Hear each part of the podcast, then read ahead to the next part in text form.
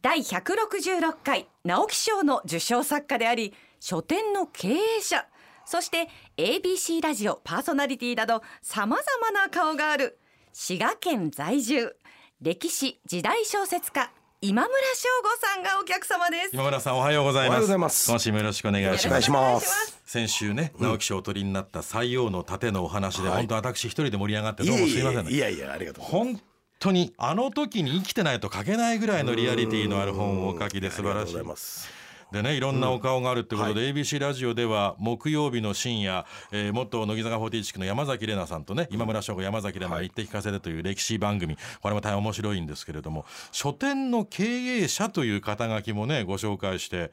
本屋さんのご主人なんですかそうなんですよ大阪のね箕面にある木下ブックセンターっていう書店がまあうちの書店になりますね今村翔吾さんがオーナーそうなんでですかなんでいでやすかってこれねまあ話せばまあ短めにいくと短めにええまあ僕の知り合いが M&A まあいわゆるあ企業の買収とかのまあ仕事をやってる子がいてはで本屋が売りに出てるぞみたいな話をこうまあうん僕に教えてくれてで聞いたらその箕面の駅から歩いていけるとかそこしかないみたいな話でそのじゃあ箕面市の方にとっては本を買いに行こう本屋さんだと思ったらそちらの木下さんしかない駅を使うとそうなるんですよねであでまあけど作家と書店はちゃうしって言いながらもまあなんかちょっと気になって見に行くだけ見に行ったら、まあ雨の日でそんなにお客さんも入ってなかったんですけど、えおばあちゃんと小学校2年生ぐらいの女の子がこう買い物してるのを見て。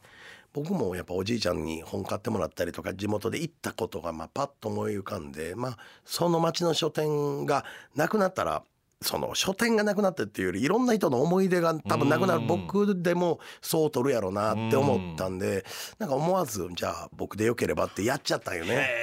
へーまたこれがそうそう運命ですよ。運命ですね。だって車運転できない人たちなんでしょそうそうなんですよすると車運転できる人はね郊外型の書店にさっと行ったりできるだろうけれども、ね、歩いていく電車に乗ってっていう人しかその時いなかったそれは神様が帰って言ってたんだなうんそうですね そうなんですよほんでそれがまあその2021年かえうん20年かえ21年か直木賞お取りになる前、前前なんですよおこーその直木賞取る前2ヶ月前のん11月ぐらいやっあたそうですにかスタートしたんでそっから直木賞取ってなんかもうわーわーわーとっていうかそれはね直木賞を取る運命になってたんですよ本屋さんを買ってうなんかね町の本屋さんを大事にしながら直木賞を取るって。いや出版の神様というか本の神様いやがそうそうそう力を後押してくれたんかなとは思いますはいいやいやもちろん「採用の盾」って本もいいんだけれども、やっぱりその町の本屋さんの良さっていうのはありますでしょ、ありますねけどやっぱりこう僕は最近そういう会議とか東京とかでまあ町の本屋を守るとかいろいろの会議も出てるんですけどやっぱり取り巻く状況はそんなによくはないんですよね。でも残ってほしいうんこれはもう理屈じゃない。うんうん、なんかこうその良さっていうのは本読む人はなんかみんなわかるじゃないですか、こういう口で言わなくても、なんでその良さを次の世代にも体験するだけの余地は残さなあかんからそういう意味ではゼロには絶対できひんから今のうちから抗えるだけ抗いたいなっていうのが僕の思いですね。書店の減り方っていうのはグラフがすごいですよねすごい落でちていっすてるこがの20年ぐらいで半数ですね。結局まあ電子書籍でね、はいタブレット端末とかスマートフォンで本をお読みになる方が多いこれはこれでいいのかもしれないけど、やっぱりこう紙の質感っていうかそうなんですよねこう何度も何度もこう繰り返してちょっと前に行って戻ったりとかそういうのがいやいや私ね超アナログ人間なんでね、はいタブレットで読んだことないからね こういうのもなんなんだけど本の紙の本の良さっていうのはあるんですよね。実際これはもう研究的にも出てて大学の研究でも25%ぐらい紙の方が頭に入るらしいですえアップで4分の1ぐらいそうです割り増しで頭に入る紙の方が。逆に言ったら電子にすると20もちろん個人差あるけど20数パーセント下がるっていうふうに研究結果で出てますね。うん、だから電子の良さもあるんですけどね、こう作品的にパンと当てにいけるとかなるほどあそこどんなんやったっけとかだはあから僕も資料とかはたまに電子で買いますけど、えやっぱり紙ですねえそうか作品のところでポンと押すとそこに飛ぶんですねそうですそんなことも知らずに喋ってるっていう僕あねとは絶版がないっていうなるほどこれも有利ですねデータ上ずっと残ってる、い、つでも買えるいつでも買えるはあだからまなあるほそどういう意味では作家にとってもありがたいし読者にとっても一冊単位で買えるんでまあ良さはあるんです、うんいやこれ正直ぶっちゃけた話で言うと紙の本と電子書籍っていうのは、本の印税的にはどうなんですかあぶっちゃけて言うと、紙の本ってまあ人にもよるんですけど平均10%はい。ってはい言いますよね。うんで電子は、えー、25%から35%ぐらいちゃいますかそれは結局その印刷する手間がないし、運ぶ手間がないし、取り次ぎ会社を通す手間がないと。そういでことすああ、電子の方がいいんだ。そうただねただねこれねややこしくて、ええ電子は今言ったように1冊ずつ買えちゃうでしょはい。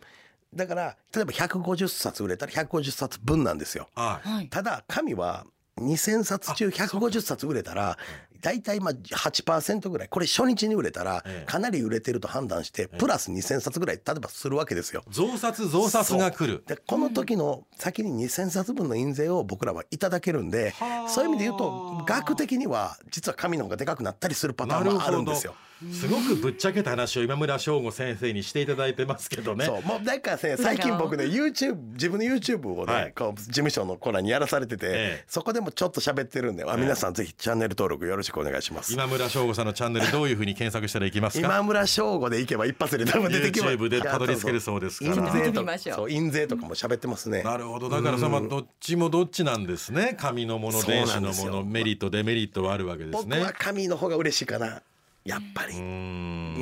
うんあのめくるっていう動作がいいじゃないですか。そうあと何万部突破の時に電子を入れてもらえないパターンが多いんですよ。あやっぱり紙の方だけになるんそうですか。そう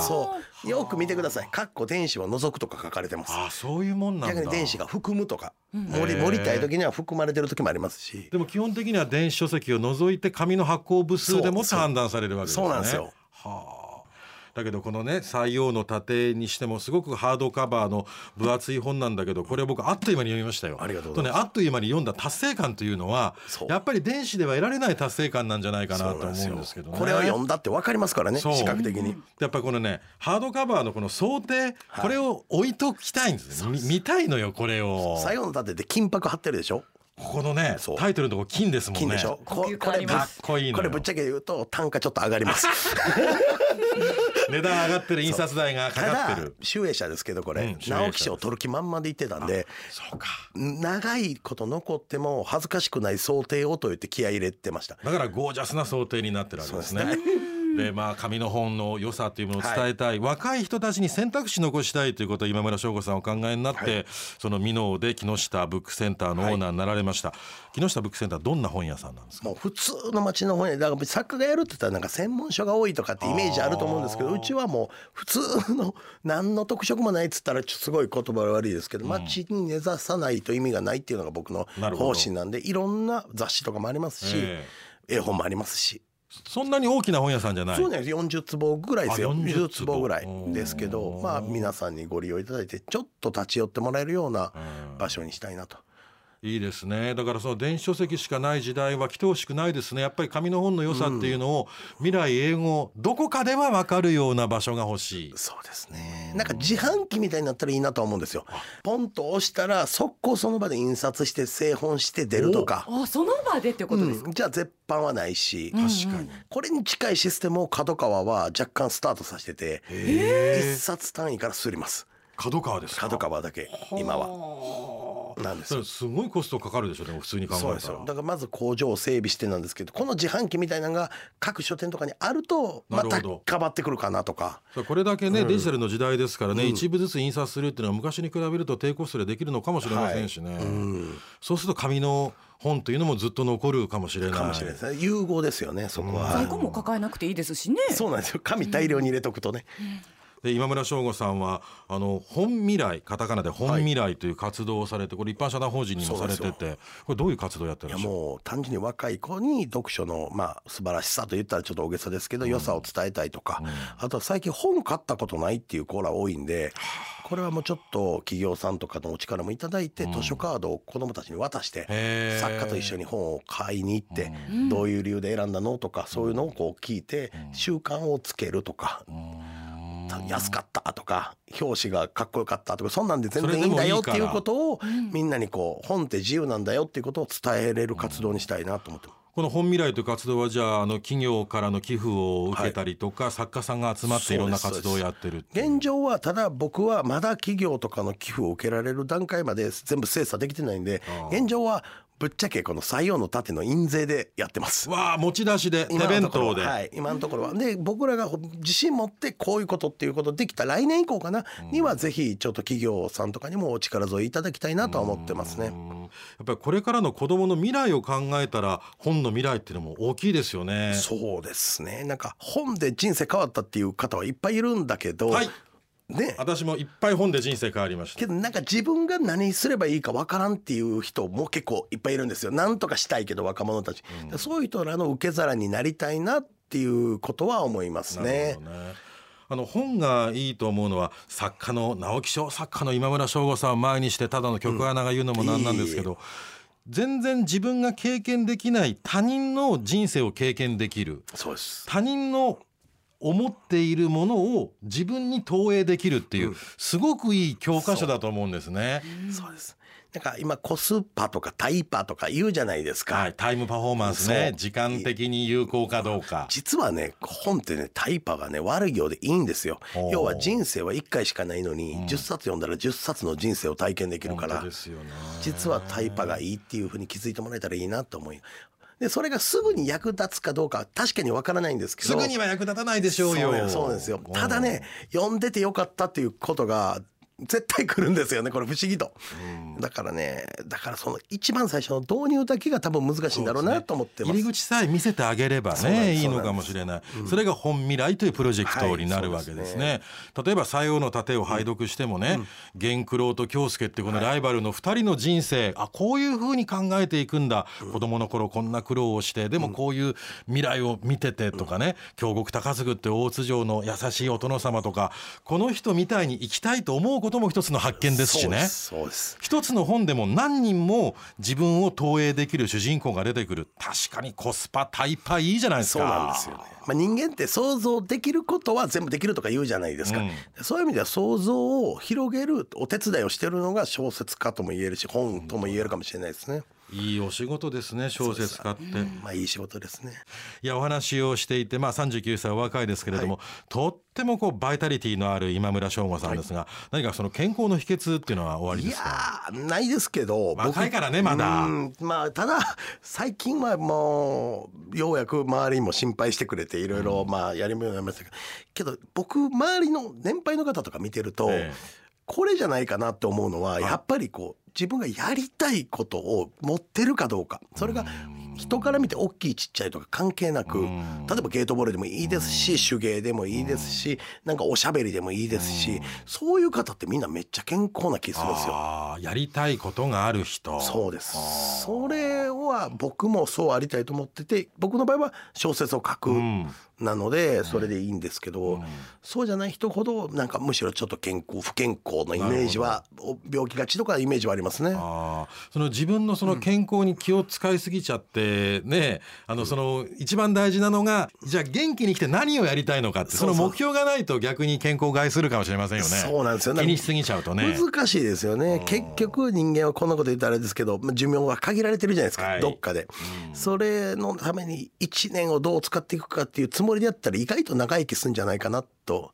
僕は思ってたりするんですよね今年1年これやるそして来年はもっとこれをやるそうそうそう再来年はもっとと思ったらおのずと元気になっていくっていうのがあるかもしれまいついつせ死んん。でもいいと思ってなんか目の前のこと一生懸命やってたら意外と長生きするパターンあなんかもっと早く死ぬと思ってたわとか言ってるおばあちゃんいっぱい聞くん でーやりたいことがいっぱいあるからそうそうそうそう死ななかったって意外とやれた逆に言うとわとか言ってる人いっぱい聞くんでそんな気はしますね面白いなうんそれはもう直木賞作家今村翔吾さんは長生きしますよだってこれからね、司馬遼太郎さんの向こうを張って坂本龍馬を描くんですからああ怖いこれ超大作でしょうもう批判がすげえ来る可能性もありますあれ龍馬が行くって何巻ぐらいありましたっけね8巻ぐらいですねだからそれぐらい書くわけでしょ、はいこれからそれぐらいそれぐらいは書きますねじゃあ今39歳ですけれどもライフワークですねこれからのそうなんかまあ45ぐらいが多分気量若さと技術が一番いい状態になってそうな気がするんですよごね自身的に僕のなんか直感なんですけど45で仕上がりそうな気がするんで、えーまあ、そこで勝負挑もうかなと。